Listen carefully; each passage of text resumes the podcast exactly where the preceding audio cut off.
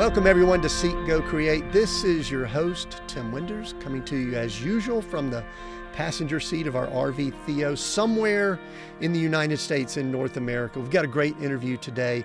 Today, we are going to be heavy duty discussing leadership with our guest. I'll get to the introduction in just a moment, but before I do, as always, I would love to encourage you to continue the conversation with us not just listen in on the conversation that we're going to have today, but continue the dialogue afterwards. We have so many places that you could do that.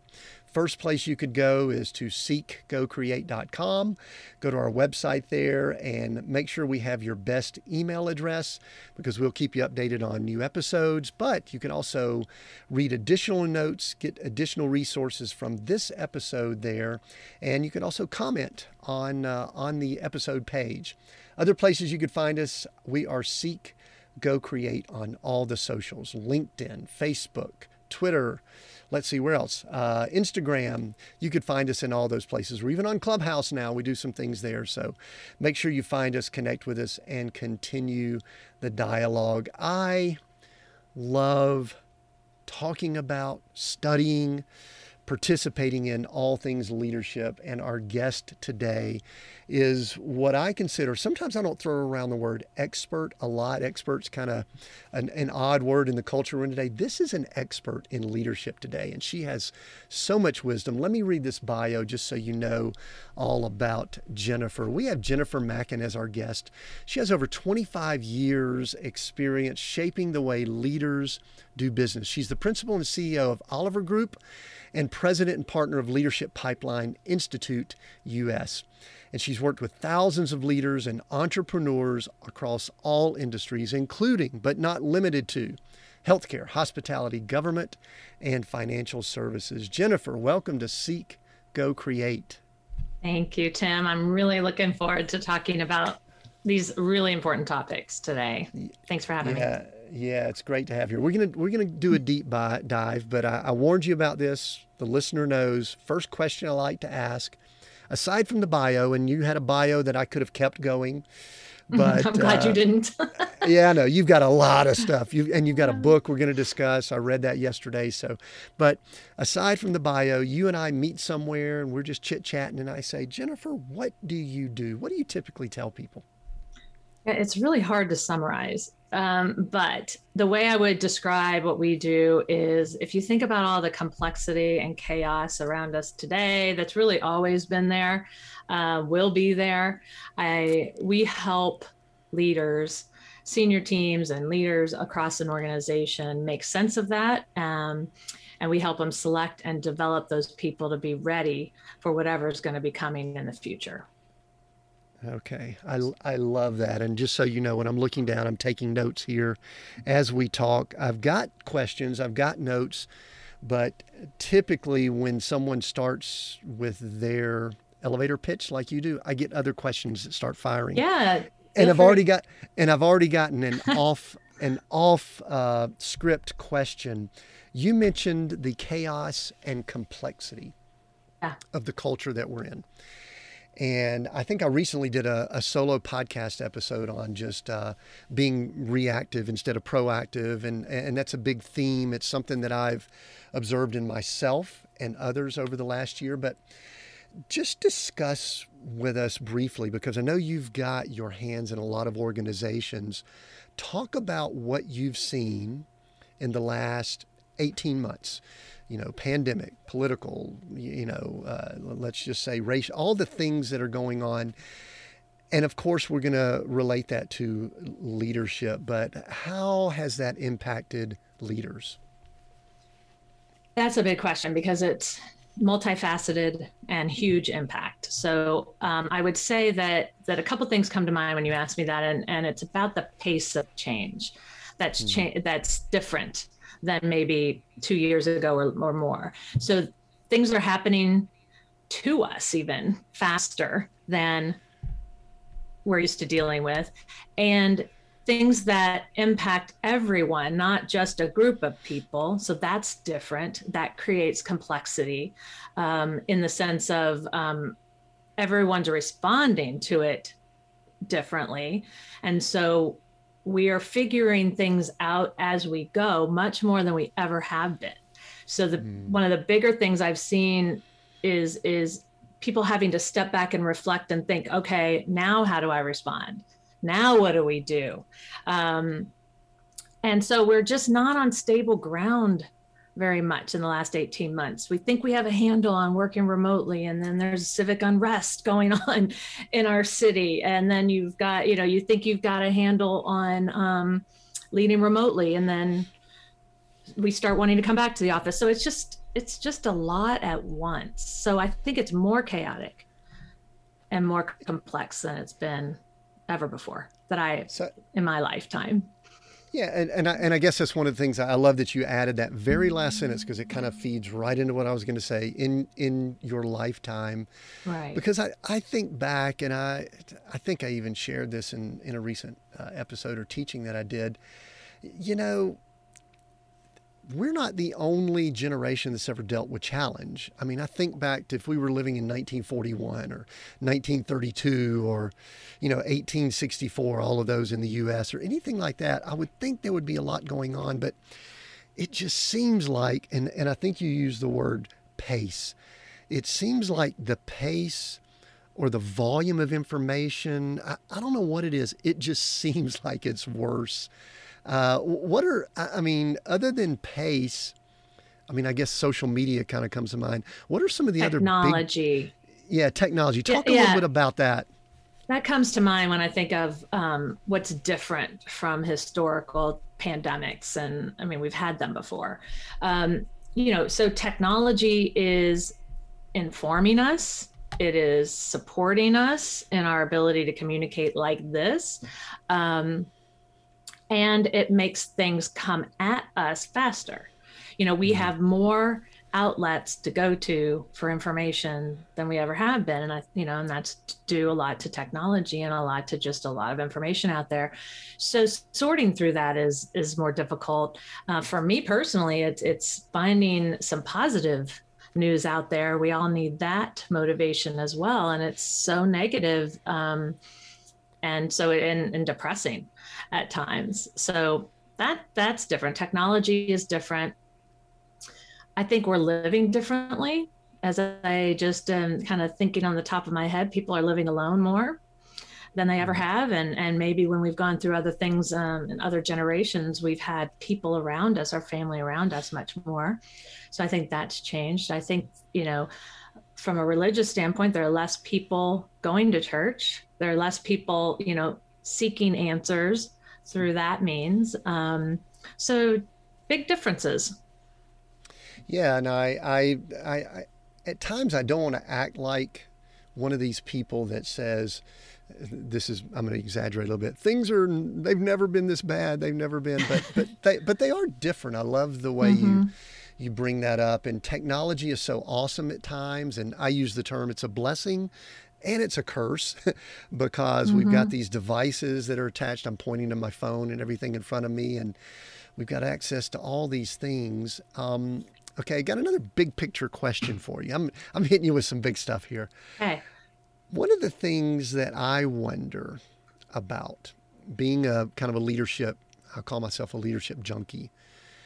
Do we really have good leadership examples in our world today?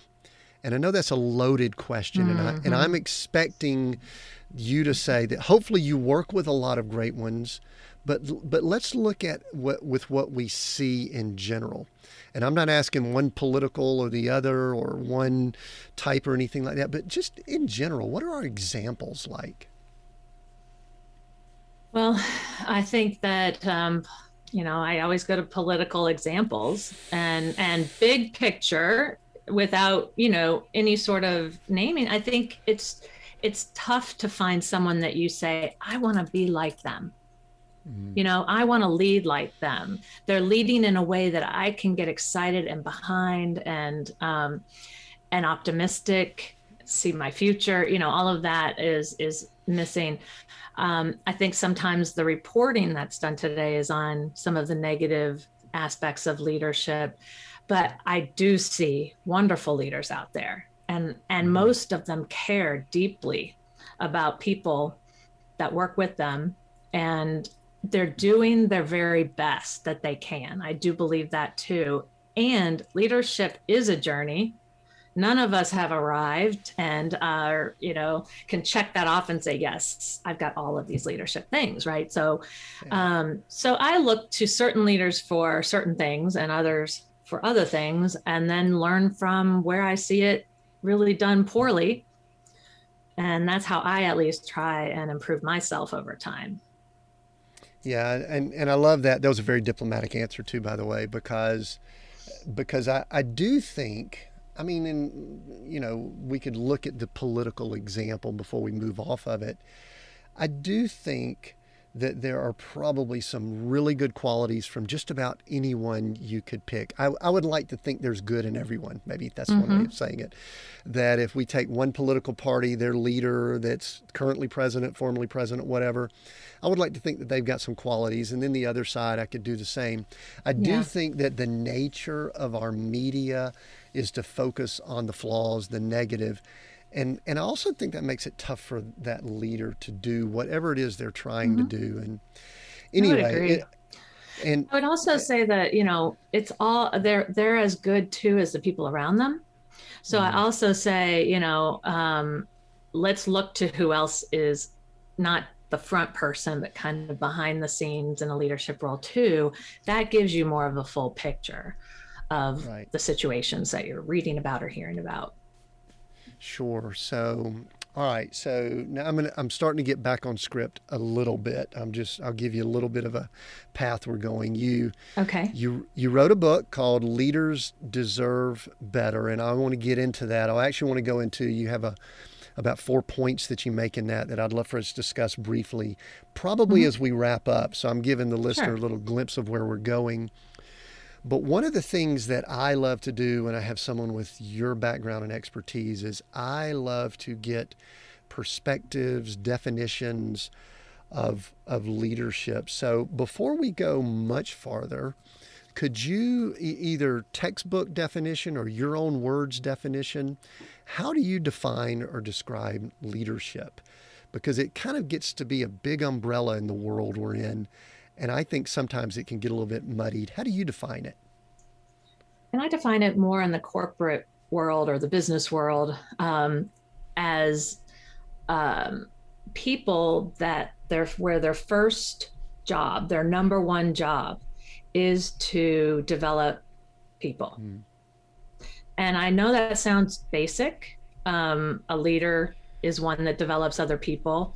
A leader is one that sets the stage, um, helps define where we're headed, and connect individuals to that to say, what's my part in all of this? So that to me is fundamental. And then there are different levels of leader in organizations that's that further defines what their role is, what they're there to do, whether you're the most senior person to a new leader. And those those differ, which we can get into if you want to. But that's my my overarching what I would say. Yeah. And we're there to inspire. Right. I love I love that, um, and, and, it's so interesting that some of these things really are simple, but they're not easy because developing yeah. people it's just like so it and rolls what's that off even the tongue. mean? Yeah. Yeah. You you said it so well but yet it's perplexing. See, one of the things that I've done in some of the leadership training I've done here on the podcast, and I even go back 30 plus years to some things, is that I really like to point to everyone and say that they are a leader over some realm. Uh, you mm. know, if it's if it's a single mom that's got a that's got one child that they're attempting to inspire and raise up and develop, they've got a leadership position possibly a more important leader leadership position than any of us can imagine. But uh, but sure. I, I I love that, and you may not know. I actually spent some time. I was with the Bell South Leadership Institute a few years after I, I came out of Georgia Tech. Yeah, it was. Uh, it, it really kind of helped me develop my I don't know, my leadership chops a little bit, maybe. Right, right. But uh, all right, so so I want to go down more that corporate route that you talked about, and we can definitely yeah. have conversations with about that. But one of the I think the under one of the underlying premises, maybe stated or unstated in your book, in Leaders Deserve Better, is that we in many ways haven't been doing it right for a long period of time. We've struggled with it and and we've got the results to show it. There's some good results, not great results. And so I want to get to the ways that you have implemented to help improve that, but yeah. I sometimes like to dig and try to find out why we are where we are mm. now. And one of the things I wrote on my notes, uh, I and maybe I'll pose this in the form of a question, answer as best you can. Sure. But uh, but to me, it's one of these almost unanswerables. But maybe you can at least give some perspective. I'm always concerned that our systems, and let's just say our systems, our education, our family system, mm. even our business and work system, our political systems that we talked about earlier, it's my observation that we may not be preparing people to lead. And so I'm going to kind of throw that over to you, that little softball to you, and just let you take that and run with it. Um, thoughts on that? I mean, we're, you know, we've got people that are going through 12 years of school and then four years, six years, eight years more. They're coming into these environments. Yeah. We're, we're telling them you need to develop people and we've never shown them how to do any of that. So talk about that for a while. You you are speaking my language because Woo-hoo! I think that's that's why we are where we are partially today is that okay. where do you learn these things? I went right. to business school, grad school. I look at other grad programs, very few have anything about being a leader in the way we're talking about it. So, mm-hmm. and that happens within organizations. So then you get out of your education, wherever that is, you go into the business world. Seven years before the, uh, on average, before a leader gets any sort of development on what it means to be a leader. That's crazy. Where else do we do that? And and you know, any any other role in our world do we do that? So I think we're putting everyone at a disadvantage that way. Um, I think that we always know how to teach the functional expertise, how uh, how to be a good uh, financial look at financials, how to um, deal with accounting or communication or sales. You know, some of the functional aspects of our business; those are easier to teach. Yeah. And it's really difficult to teach leadership. And then you could be right on with your content because I don't think the content has changed a whole lot meaning what it has what good leaders need to know in order to be effective hasn't changed a ton. We've always needed to communicate, we've always needed to set standards, talk about performance, look at their futures. So um so when I look at education and I look at systems, um, I don't think we're learning that unless we're learning it through life. So, because I think about, I've always been a leader, and and to your point, you could be leading a thing or a project, you know, or whatever. But even leading people, um, I did that at an early age, and and so I learned by doing. That's the only way, or by observing, right, the other people. It's the only way we're coming into the work world knowing how to do this. What even is this? because when you look at job definitions, and I'll stop after this, um, when you look at job definitions, they only have the functional aspects in it more than not. You need to get these results. You're in charge of this department. You need to have these skills, right? Not your job is preparing other people to be their best, to reach their potential, to learn more, to work together, you know. So it's really missing the, the whole definition is missing yeah so so then you and your organization comes into a company where there's a group of people that are in anywhere from their mid 20s to their possibly mid 60s and then you are asked to help these leaders do better. Um, that's tim's words. I know there's more technical aspect to it. Oh that's a great way to um, put it. it's it's almost as if it's a it's a big cultural and educational challenge right? I, I noticed that in my brief time when i was at bell, bell south leadership institute. We were attempting to almost reprogram people that had been programmed from an early age but uh, interesting any, yeah. So it, yeah i mean it was such an odd odd thing and it and it really makes it and we're going to go into it because I, I, I broke down as I was reading through it, and I've got some notes on it, y'all's um, the the methods and ways you guys do it, and I think it's excellent. I love it, and there's a, a few pieces of it that I was that I was really digging it, and we'll we'll talk about that later. But there's one thing you mentioned that I like. I want to back up. I want to go back even further. You mentioned that you observed that you were a leader even from a young age. Right. And oddly enough, not oddly enough, I guess, I, I guess I noticed that too. And, and I don't know why.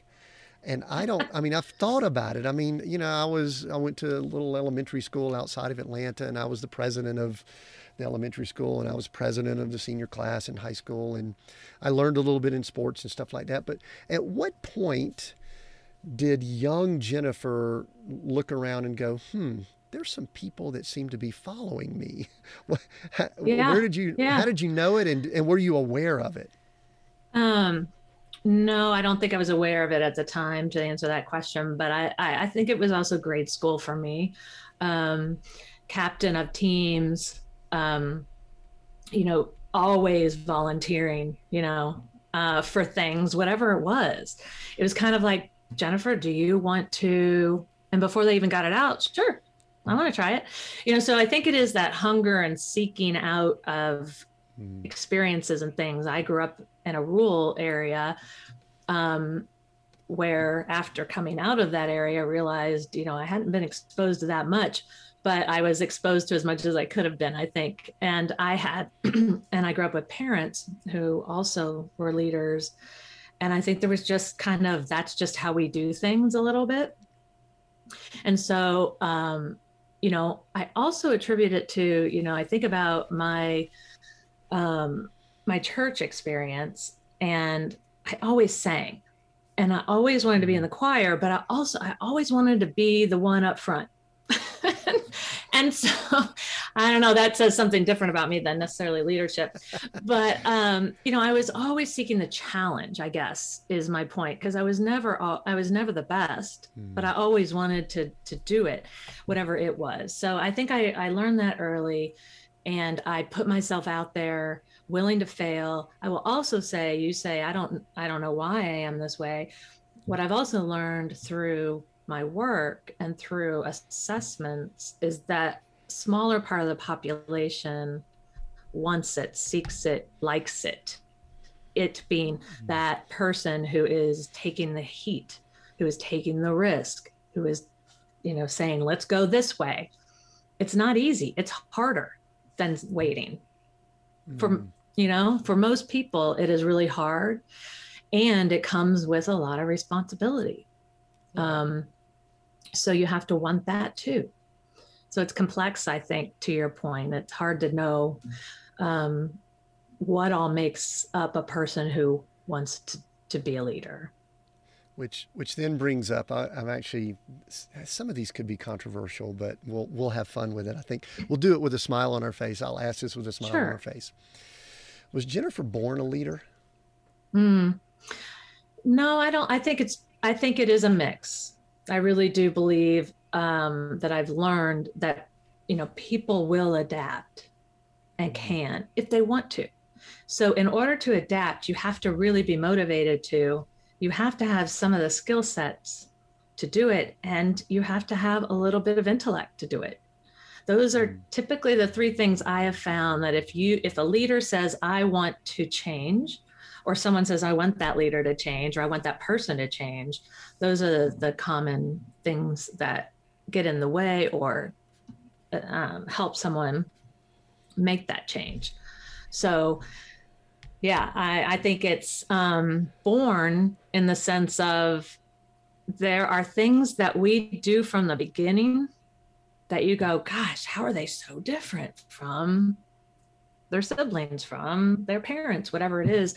And that's the born component. But I think there's a learned component too. So I don't mean to straddle that middle and pick both, but I do think it's both. I can't I can't say it's one way or the other. What do you think? Yeah.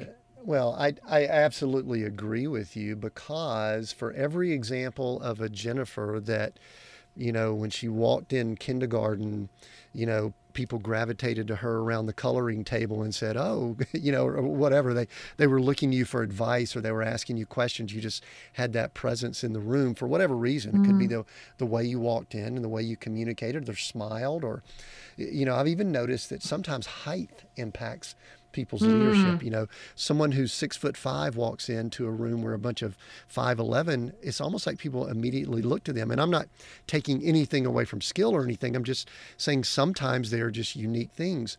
For every right. example like that, there's there's a Joe that at 38 years old's been kind of going along in just a low level position, that something clicks he has an idea, a thought, starts a company, and within five years, he's leading a group of 300 people and doing it well. You know, and he, you know, you go back and look at it. So I'm sure you've seen examples like that. So I don't think there's an answer. I love that we hopefully debunked the myth for people that might be sitting there going, okay, I'm not a leader. I'm, what I'm really wanting the listener to do is to hang around to listen well, in. Or I think it's okay to say, I don't want that. If you know yeah. what leadership is. So I'm always telling companies we have got to define more than one path, not just a leadership mm. path, because that's what then success is. There's another path, right? There's an expert path, someone who just gets really good at their craft, um, shares their expertise, influential. Um, that's a whole nother path that really doesn't get discussed a whole lot. So mm-hmm. if we mm-hmm. tell people up front, these are the paths, this is what it looks like. What do you want? And they say, I don't want to sign up for leadership. That to me is a win. Yeah. And and leadership, you know, could mean different things and you could be a leader within your space and all of that, but when I talk about leading people, I think it's okay to say, I don't want that in my career. And you can be yeah. very successful without having said that. Yeah, I, the power in that, Jennifer, is for people to identify what they, this is my words, were created to do. Yeah. And I think some, I think sometimes that changes. I mean, over the course of my life now, you know, there's been times I've been in probably roles that were leadership roles that I needed to be in and should have been in, and there there are probably times that I just needed to sit towards the back of the room and be more of a participant. Mm-hmm. Unfortunately, what I would do during those times, many times, is I would still try to lead. That's not a healthy thing to do either. Right. We won't go right. down. We won't. We won't go down that road. That's Tim. okay. That's Tim exposing some of his issues. Um, I do want to ask. I do want to ask some general. I guess I don't know if it's guidance, tips, uh, just thoughts that you have. I do know that we've got a group of listeners. First of all, we've got some listeners all over the world. We've got a, a large group of listeners in India, so we've got cross cultures. Maybe we'll right. get to that in a moment. But I know that we have a, a healthy number of what I would call young leaders, yeah. leaders that may be, you know, they look around and they don't see people that they can influence or see people that they can, you know, develop but they perceive that they are being prepared for a leadership role or mm. prepared for something in the not too distant future. What advice or tips or encouragement could you give to the person that right now is looking around going, you know what, I think I'm created to lead. I just don't see it now. What can I be doing or thinking about or preparing for the future? So many things. Um, thanks for that question because um, I don't think a lot of younger or new career, new to their career individuals um, get a lot of support to know how to how to navigate this. Right, mm-hmm. it's similar to leaders don't get what they need to lead. Um, so I would say first and foremost, it's about self awareness. Get as mm. much awareness about yourself. You know, you know yourself in a lot of ways better than the better than most and you know kind of what what your strengths are, what you enjoy.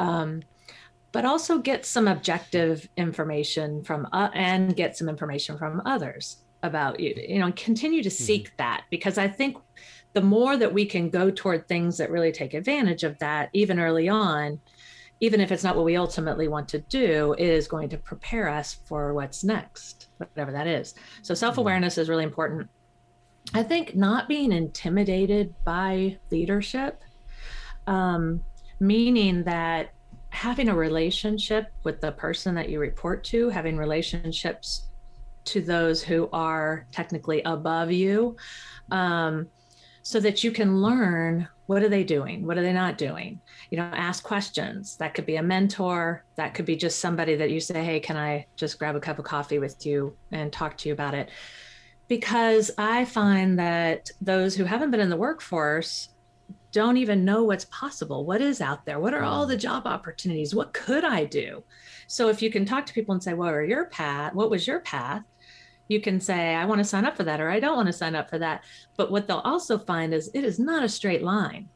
Almost mm-hmm. never is it a straight line to, "Oh, I said I want to lead a company. I said I want to write a book." I certainly did not say those things early mm. on.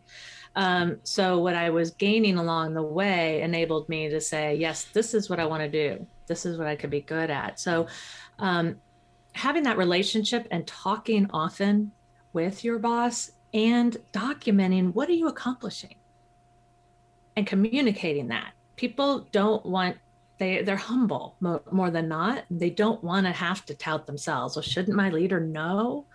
Well, especially leaders that have a lot of people that work with them on their team it's really difficult right to to know what everyone's doing and who really led that project. And um, so what are you learning? Um, what do you need also? It's really hard um, you know I, I would love employees to take upon themselves to create their development plan. Like what do you need to move to this next level? Well often they don't know what they don't know you know i don't know what i need. I just know that i want to learn and i know. So lastly i would say sign up for whatever is happening around you. Is that being on a committee for something? Um, asking your boss what are they working on? How could you help? You know is there anything you could do? You know so really just kind of going outside of what you know and and what your job description is will set you so far apart so I hope that helps. No, those are excellent. I love that. I was taking some notes here, and I, I, I, may have lost a point or two, but we've got it recorded, so I could come back to it. So that's that's very good. and I know, and in fact, I really love that first one, self awareness, because it's. I think that's foundational to success, just in general. Um, mm-hmm. I'm even I'm even about to do strength finders again because mm-hmm. my wife tells me she's a big proponent of it that mine may have adjusted some over mm-hmm. the years, and so it's like okay, I'll I'll take strength finders just to be more aware of yeah. who I am and take anything you can get your hands on. I say. Yeah, you know, one of the things and I uh, we we wade into some topics that are a little deeper here, but one of the things that, in general, over the last 30, 40, 50, whatever plus years, uh, it, we are told, and the metrics show it, that leadership positions, corporate especially, political also, are typically dominated by white males. Mm and yes. and so this is this is kind of Tim's way as a white male of kind of going yeah. into this diversity conversation because what's interesting about it Jennifer I'll just share this is that I think back to my corporate experience which has been 20 plus years ago and I probably in 9 years of working corporate had probably nine different jobs. I moved around a good bit. I was destined to be an entrepreneur, which is one of the reasons why I migrated out yeah. of that. But Absolutely. I don't remember any of the male bosses that I had, but I remember two of the females. Hmm. And and that was in the early 90s. And it, I think I'm generalizing here, but I think people will get the statement. I think people know how strong females, and I'm generalizing, are at developing people. That definition you just gave us earlier of leadership. Why do we not have more females in those roles, especially at higher level, corporate, at the top of the food chain and all. Um, is it systemic? Is it because people like me are preventing them? And I'm anything's fair game here. So yeah. why is it? Is it just is it just culture? What's going on? Yeah, it is all of that. Um, so yeah, there are some people that naturally, well, we all naturally go to people who are like us it just mm. it, it is a natural thing um, and that's where comfort is. Okay, so to to do something differently, we have to not we have to get outside of that comfort. Um, so yeah, there are some people that will only go for white males because they feel comfortable there, um, mm-hmm. and have proven success there. I think that's becoming less and less. I think people in general in business have understanding of the importance of diversity broadly. Um, mm-hmm and the numbers show that if you have women on your board, if you have women in leadership roles, the company does better. I would suggest that if you have women and people of color and people of different religions, even different, um, just different, everybody. I heard something recently from a woman, um, Sarah Jenkins Roberts. Um, she was talking about diversity with me, and and she said it's really about thinking about how do you work? And do you have every one of those types of people at the table while you're doing that work? Because you need if you don't you at least need to understand perspectives or you're not doing your company a service so i'm i diverged over there but um, why there are less women also is cultural for sure at least in cultures that I've learned about. It's, you know, mm-hmm. we tend to be the ones that take the the primary role at home, the primary role with our parents. Um, and we won't sacrifice that to a certain point, at least. Um, and and we make less because of systemic problems of, of pay. So when looking at my husband makes more than me, if one of us has to leave, it's going to be me. And then so, and we also have the children, right? I mean, we can't get around the fact that we need to leave the workplace if we want to have a family, which takes us out for a period of time. Now, sometimes it's only a few months, other times people are out for a few years. So jumping back in. So, what we know is that first level leaders, it's 50 50 men, women. And then it's horribly um, poor, less than 10%, I believe, in the senior teams.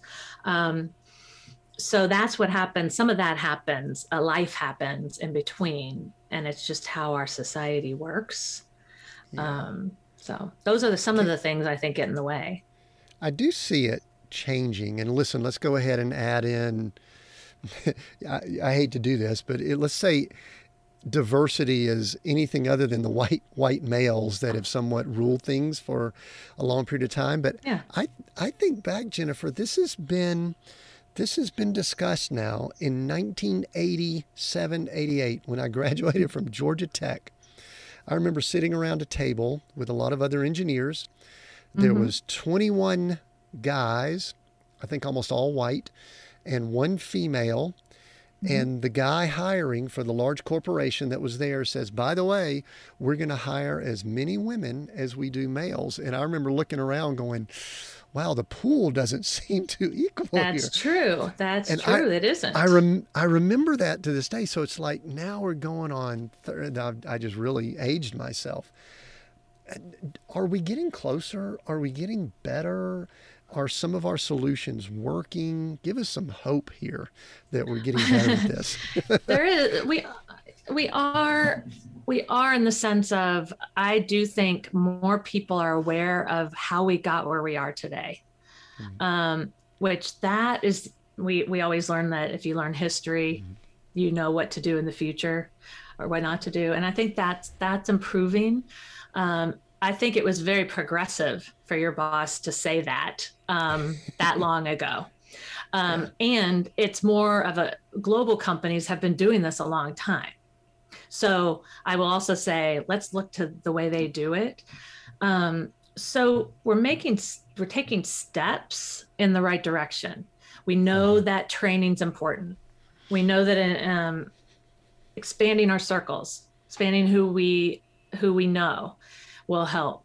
Um, being intentional about we're going to increase the pool we're going to find diverse people in different mm-hmm. places um, but the pool issue is a big one in the sense of we can't just create that overnight. That goes back mm-hmm. to our education systems, um, mm-hmm. our healthcare, you know, just all kinds of things that get in the way of people being at their best.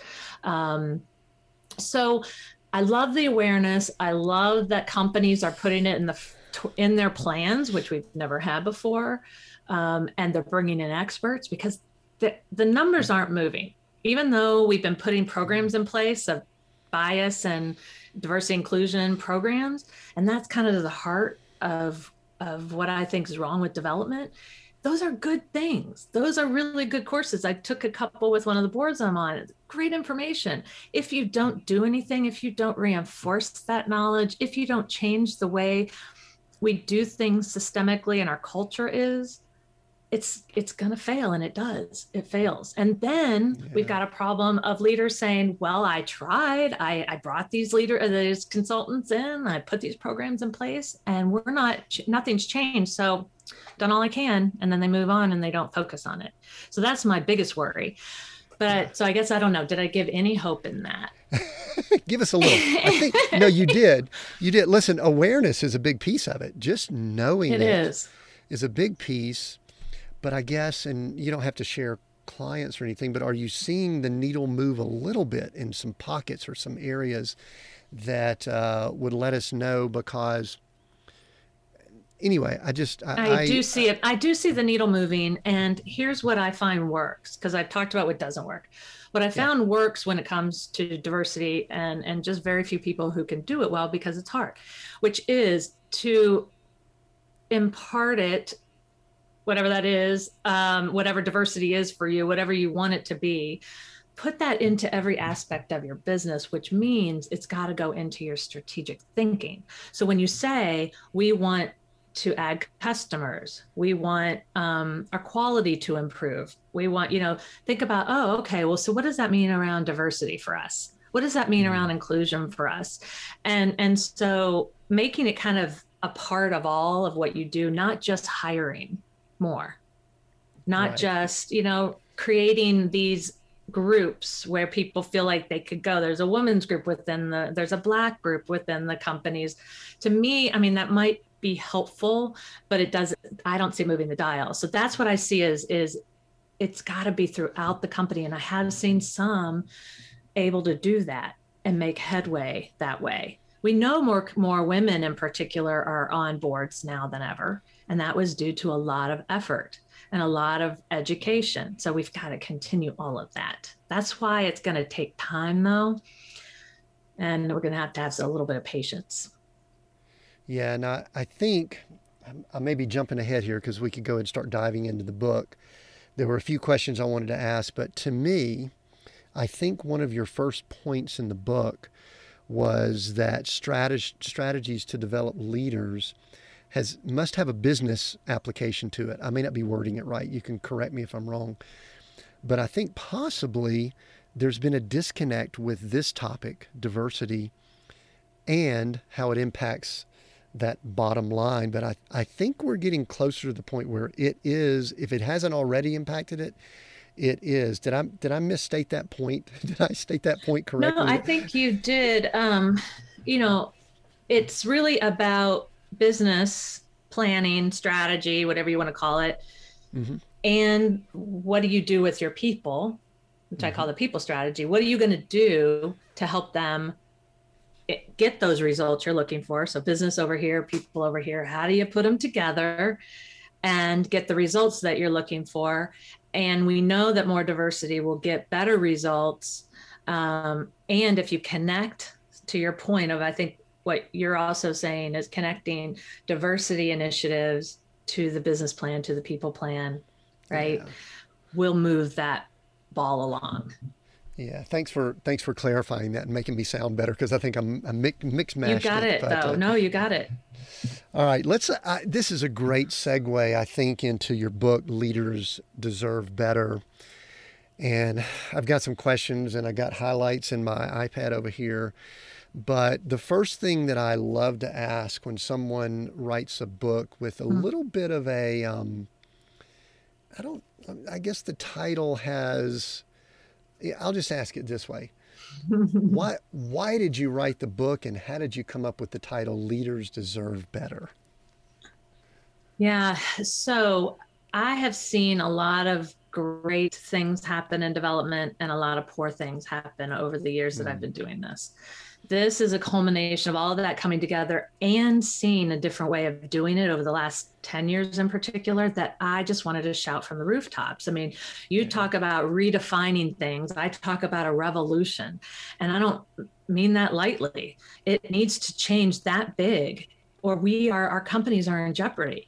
So um, then when I started thinking, it, frankly, all the titles that came up with were slightly negative you know, and I can't even think of what some of them were, but, um, you know, it's your leadership stinks. It wasn't that, but it was, you know, you must do something about this.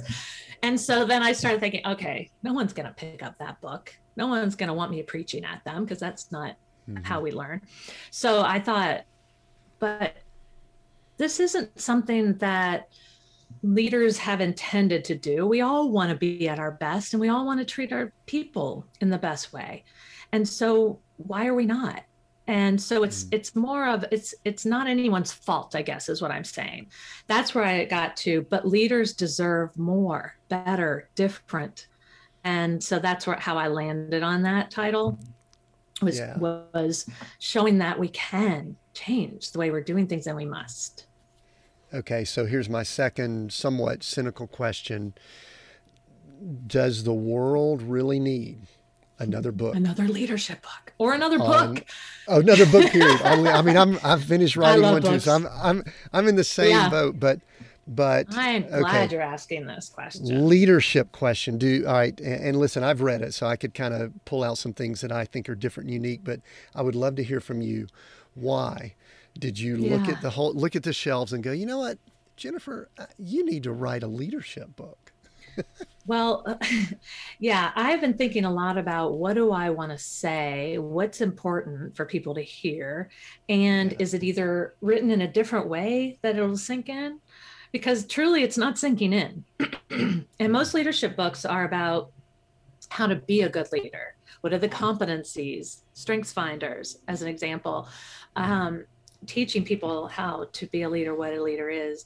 I wanted to get at the problem that I see, which is that companies overall, leadership teams overall, are not being held accountable and mm-hmm. they are the solution and the problem. And so it was actually Forbes Books that came to me and said, mm-hmm. We'd like you to consider writing a book. And of course, anybody that's been consulting for 25 years has pages of notes and things of oh i want to write about this i want to write about this. So i've been thinking about it a long time and wanting to do it and feeling like i have a message that i wanted to get out there that is different. Um, and could make a big difference in individuals and companies. Um, i had to i had to do it i had to write it even if it gets a little lost sometimes um, talking about it like this, I think, is a way to to cut through some maybe others that are similar to others that have been out there. But I also think it's like, um, I don't know if this fits with how you see it, but when I read a book, let's just even take the Bible as an example. You read a section and it totally has a different meaning for you at that time when you read it you could read it over and over. So I also think there's pieces of leadership that need to just be over and over. And sometimes the shiny objects, the new things are going to get the attention. So that's what I would say is why I put the effort into doing this. Yeah. Did you learn anything about yourself during the writing process? Uh, that I need help um, in order to get a book finished, for sure. Um, I would rather talk through this than write it. Um, and I loved that I did something new, different. I mm-hmm. mean, I have been in this in this world a long time, in this business a long time, and um, so learning how to be concise about my message Mm-hmm. being the front person is not my necessarily my thing even though I, I said over here when i was younger i wanted to be up front singing but um, being the lead thought leader and and being out there and putting myself out there because as you know there is a lot of vulnerability that goes with coming on a sh- on a podcast like yours not knowing what you're going to ask me and i know you're going to ask me something personal right and um, so I learned a ton about myself. I learned a ton about what I like, what I don't like. And I love that I did something completely different that I did not know how it was going to go. And I did not know um, what I was doing. And then a pandemic hit while a book came out. And you can't market it the way you would normally do it, you know. So um, I put myself in a in a pretty challenging situation. And and I like that. Yeah. I thrive on that. That's and I'm cool. not, and I don't always win.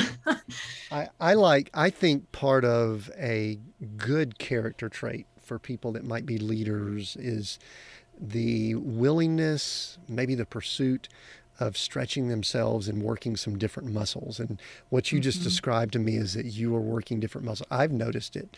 Just the writing process is just it really stretches me because I I, I enjoy talking. I enjoy mm-hmm. this here.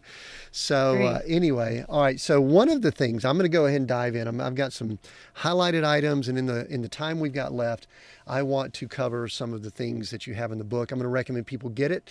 Leaders Deserve Better. We'll mention at the end where people can find it. There'll be links. Okay. Great. But I would be disappointed if I didn't, if I wasn't able to spend some time really asking some a little more pointed questions that uh, that I read about. The first one that I want to ask about, you talk about the mindset of a mm. leader.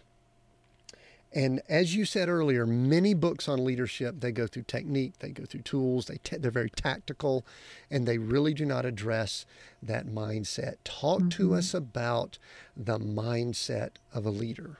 Yeah. The mindset is the only way that that the information coming in is going to be used in a lot of ways mm-hmm. if you have the mindset of what I mentioned earlier, which is as a leader, my number one job is to develop my people um, mm-hmm. and get the results, of course, but develop my people, right? And so when it comes to that, the mindset shift is that is my main job. A, B, I need to free up my time to spend on that. So you can say mm-hmm. it's important, freeing up time, but also what work do you value? And and so that's where you know what's important to you is where you mm-hmm. put your time and what work you value. And then if you have the skills and you learn what it takes to to help others get where they need to go um, it's going to work. So that if you don't have the mindset shift it's not going to work. So there's a lot of things that if you don't do this is not going to work. So there's several things that make it complex. Um, but that's and the other thing about the mindset is I have to be accountable for it. Mm. So we're not compensated often on how do we do with our people? What do our people think about us and what and the environment they're in? And yes, we do engagement surveys, things like that. Those are helpful. And I think they just need to be accountable instead of saying that's HR's job. This is my job. So I need to partner with HR and leadership development groups and outside consultants and whatever coaches. And I need to be responsible for helping them get from point A to point B. So that's the mindset shift. Yeah, and I love that. And you reference one of my favorite books, I think, uh, uh, Dweck's book on mindset, because that fixed versus growth is such a yeah. You know, someone who's a someone who has a fixed mindset doesn't decide to write a book. typically. I wouldn't think. Right. right. And they're not doing well right now. If you think about a fixed mindset right now with all this yeah. stuff hitting us and all this change going on, no, no way you're going to help that company be or or the organization you're part of or the you know family. If you are mm. fixed, we have to adjust. I I feel bad for those families who are hunkered down and they haven't come up with unique ways to make something positive out of this experience. And I've seen it more than not, and it just saddens me, you know. Um, so if we can look outside of what we've known, what we've seen, what we've done, and that's opposite of the fixed mindset, then um, gosh, we're going to live a better life. You know, the tough thing, Jennifer, is that I definitely put myself in growth. I'm pursuing things. My wife and I are that way. But the last 12 to 18 months has been difficult for even the growth minded people. You know True. what I mean? I mean, right. fixed has been, it's been very interesting. And so I love that conversation. I love yeah. the, the, that principle that you laid out in the book. I, I, I do want to share this. One of the things that I really loved was that I, I think you really portrayed leadership, developing others, as a process, not an event. That was probably one of the most frustrating things that I went through when I was with the BellSouth Leadership Institute was that we did a lot of training, but we did not have the coaching uh, aspect. This was early 90s. It wasn't even yeah. really in the vernacular. A thing, right? It wasn't a thing. Yeah. Yeah. It wasn't a thing, which which you may or may not know, but my I'm really consider myself a coach now. That's yeah. really what I do. I work with executive teams, leaders, and and I say this all the time. This is not an event. This is a process. Yes. You can't and, just check the box, right? Yeah. And I guess it's one of the reasons why, you know, with with your team, I mean, listen, there's all types of one and done trainings out there. But one of the themes throughout this was that this mindset, and I'm pointing to the book, is why I'm pointing here in the video. I'm pointing yeah. to my iPad. this is all about injecting a process into the organization. Talk a little bit more about the importance of this being something like not me calling up say hey jennifer can you guys come in? And i need oh, you to yeah. do a three hour we're doing a we're doing an offsite and i need y'all to do a three hour how to be a better leader talk and then and then leave. Yeah. I mean you that's oh my gosh. The amount of that work i did historically is is crazy. I cringe when i think of some of the things i did and think gosh what impact did i make? So thank you for asking about that because it is that's that's the key right of of my message is it's not about what you're teaching what you're mm-hmm. sharing what they're learning. It's about the culture and the company and how they handle it. So and this can be measured too how the company's doing mm-hmm. and so that's the other piece because a lot of CEOs in particular will say, I know it's, I know my leaders aren't prepared the way I want them to be, but I don't know what to do differently. Because if they knew, they would do it. So if um, so, the very first thing is connecting the strategy of the business to the people strategy. That's including HR, all the all the functional area leaders together, getting collective understanding of how are we going to get from here to there, current state, future state, and what's our current state people? Where are they? What do they know? What do they not know? Who do we need in here? And what's that future state? And how are we going to develop them? That's the people plan. So that's one. Two leaders have to lead it. So you talked about the mindset. Leaders have to be fully responsible. Even if they're not creating the content they're not maybe delivering programs they're not doing that. But they're constantly having development conversations. They're providing resources for people to learn providing opportunities to learn within the organization. They're helping them reinforce. I don't know how many times I've had leaders come to different programs we've done or different topics we're talking about, and their boss is interrupting them and making them come out to take a call. Right? That, and then they go, or they go back to their jobs and they don't have any time to even think about it, how to implement, how to Im- impart what they've learned into their job. So, really strong leaders who take responsibility, as I'm saying, will have a separate meeting. Would you learn? Would you like? What do you think you want to change? You know, um, how can I help you? First and foremost. So that's the second thing. Third is is the reinforcement completely, and that's with the leader reinforcing, but also your peers and the group that you're in. I think learning is best if you're with like level so you can be vulnerable, mm-hmm. you can share examples, you can learn from each other, and then have that after you have a time together, continue that learning together. Um, make sure it's in job descriptions, make sure it's in performance reviews, all of that. Or why are you having them go to it if, if it's not that important?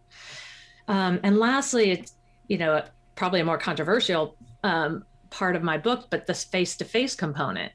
You know, um, I wrote this before the pandemic, and um, but I still would say, and I and I, and Zoom and other technology um, programs are getting better and better to help us be face to face. I feel more like I'm with you in a room than I would have a year ago with the technology. So um, I believe in face to face learning, and I believe in face to face follow up where possible and even if there's just a component like this. So stop this you know i hear about bite size learning and i get it. I get we're saturated. Um, but make sure the bite-sized learning is going somewhere tied to the business tied to the people plan. So those are the key things that i think are missing within companies that if you do that it will stick it will work. They will be prepared and you can measure it. So in my book i have a way of measuring those four aspects. How are you doing? What really do i mean by what it looks like if you're reinforcing or if your leaders are leading it? And um, so that's kind of the a, bit of difference is giving them a path for how to how to improve. Yeah and I, I love the way you laid out those steps. And somewhere in those steps there was something that i really kind of i was actually reading it laying down but i re- i sat up and said ooh i love this and that was where you talked about the importance of being a coach and you talked mm-hmm. about how important it is for leaders to be a coach and I've got real thoughts on that because I've been mm-hmm. coaching now for probably going on 30 something years. And I was wired to lead and coach. That was something that I, I've come to believe that I was created to do and be. And I say that I, I really find the greatness in people and I help pull that out in organizations. But uh, this is my question. I think you address this in the book, even. There are some people that struggle with that coach gene, the skill, whatever. And you talk about bringing in outsiders. I've done that. I've come in as the outside guy to coach for Joe's mm-hmm. people because Joe isn't that great at it. And I can tell you that's tough, tough to it do. It is. It is. Um, but how how do you teach people? How do you inject being able to coach into people that they just haven't thought that way. They don't have that mindset. They don't have that thought process. How do you guys go yeah. about doing that? Well, I think it first is about um, why it's important. Because if if mm-hmm. they don't know that it's going to help them be successful, then you know you're not going to get that attention to start with. So why the why is if you can enable your team. If you think about just wanting to get a little bit of better performance from the whole team. You, as a leader, could work your tail off another 10 hours, or you could get each one of your 10 direct reports to do an hour and do it well. So, understanding the importance of if you coach to get better results from mm-hmm. your team members, you're going to get better results and win, whatever that looks like for you. Um, then it's about giving them a method.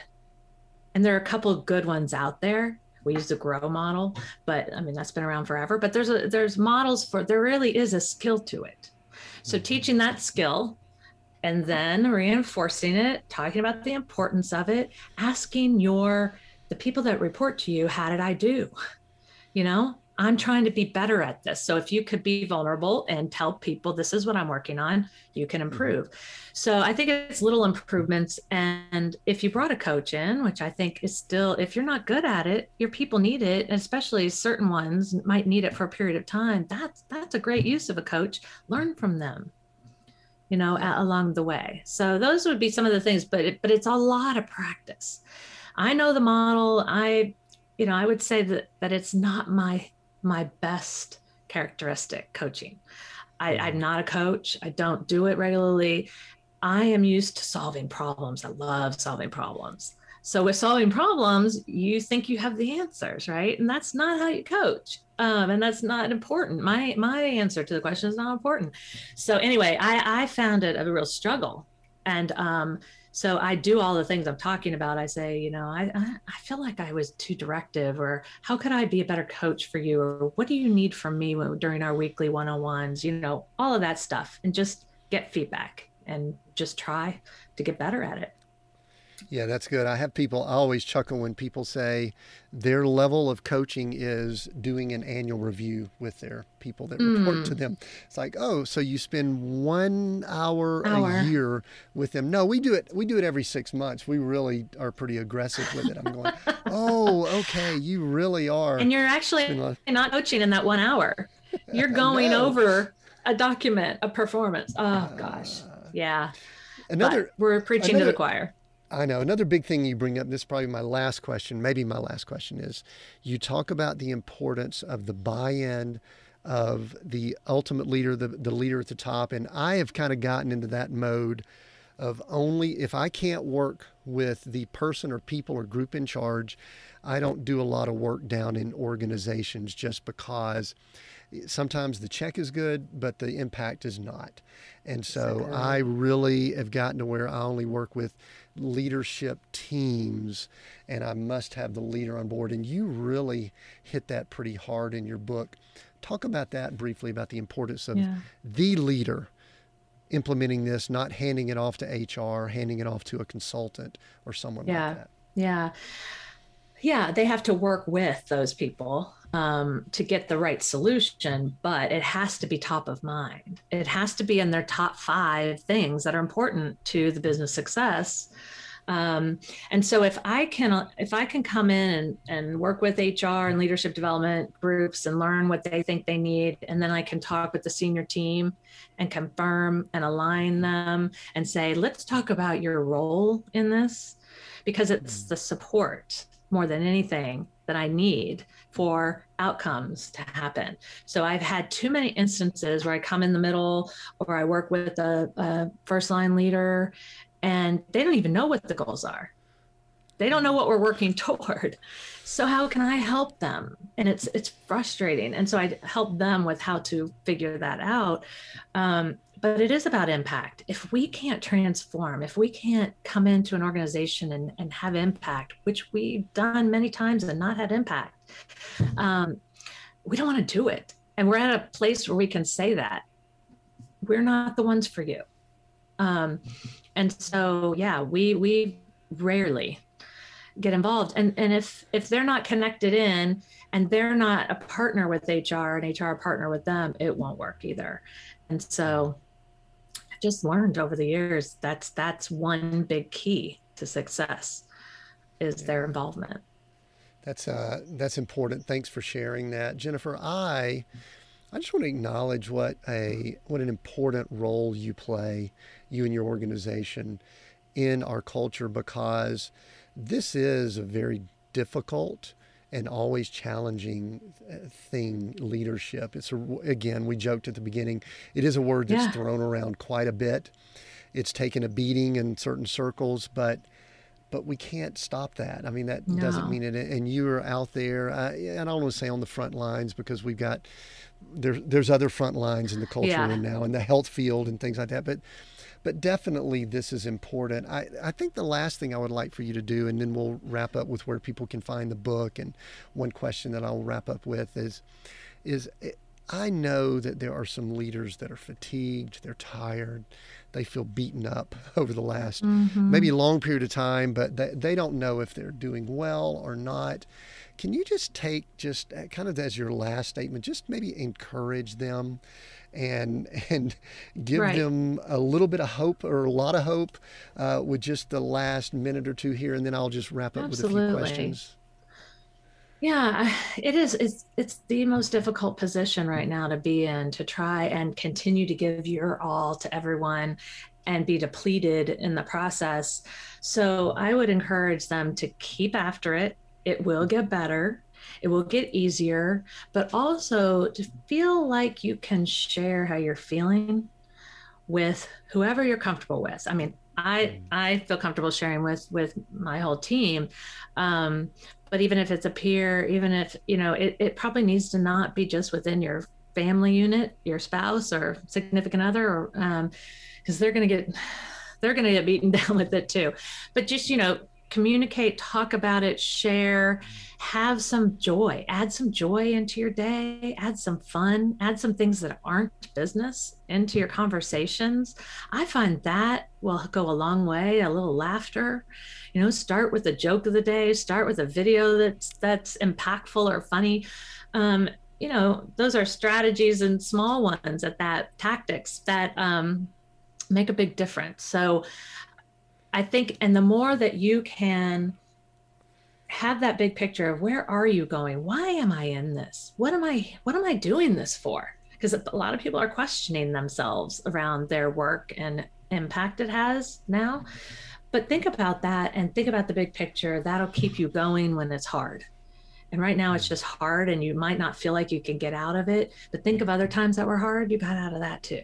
So you can get out of this one and it's in your control. I'd also say it's it's you know, you can make this different, even just by your mindset of I'm going to take this as an opportunity and I'm going to create new ways of doing things. I'm going to look at technology out there and I'm going to see how that can impact me um, and my team. So yeah, that's what I would say to those who feel like that. And I have been there through these 18 months, different points. So understand. Yeah.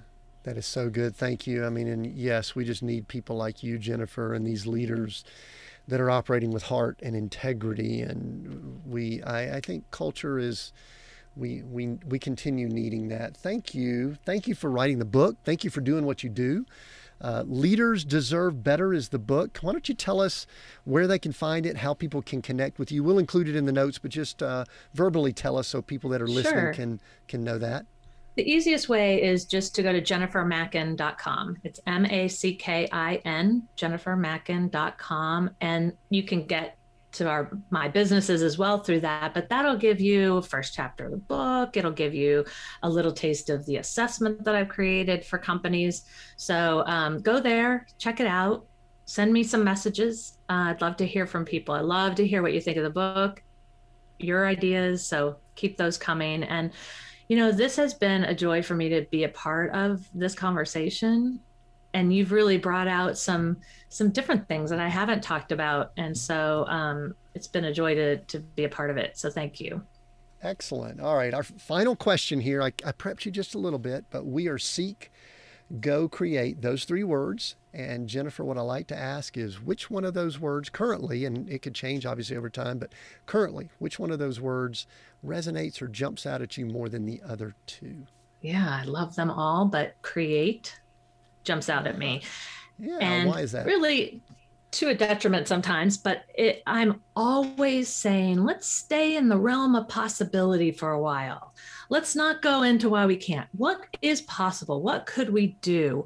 Um, how are we? Should we be different?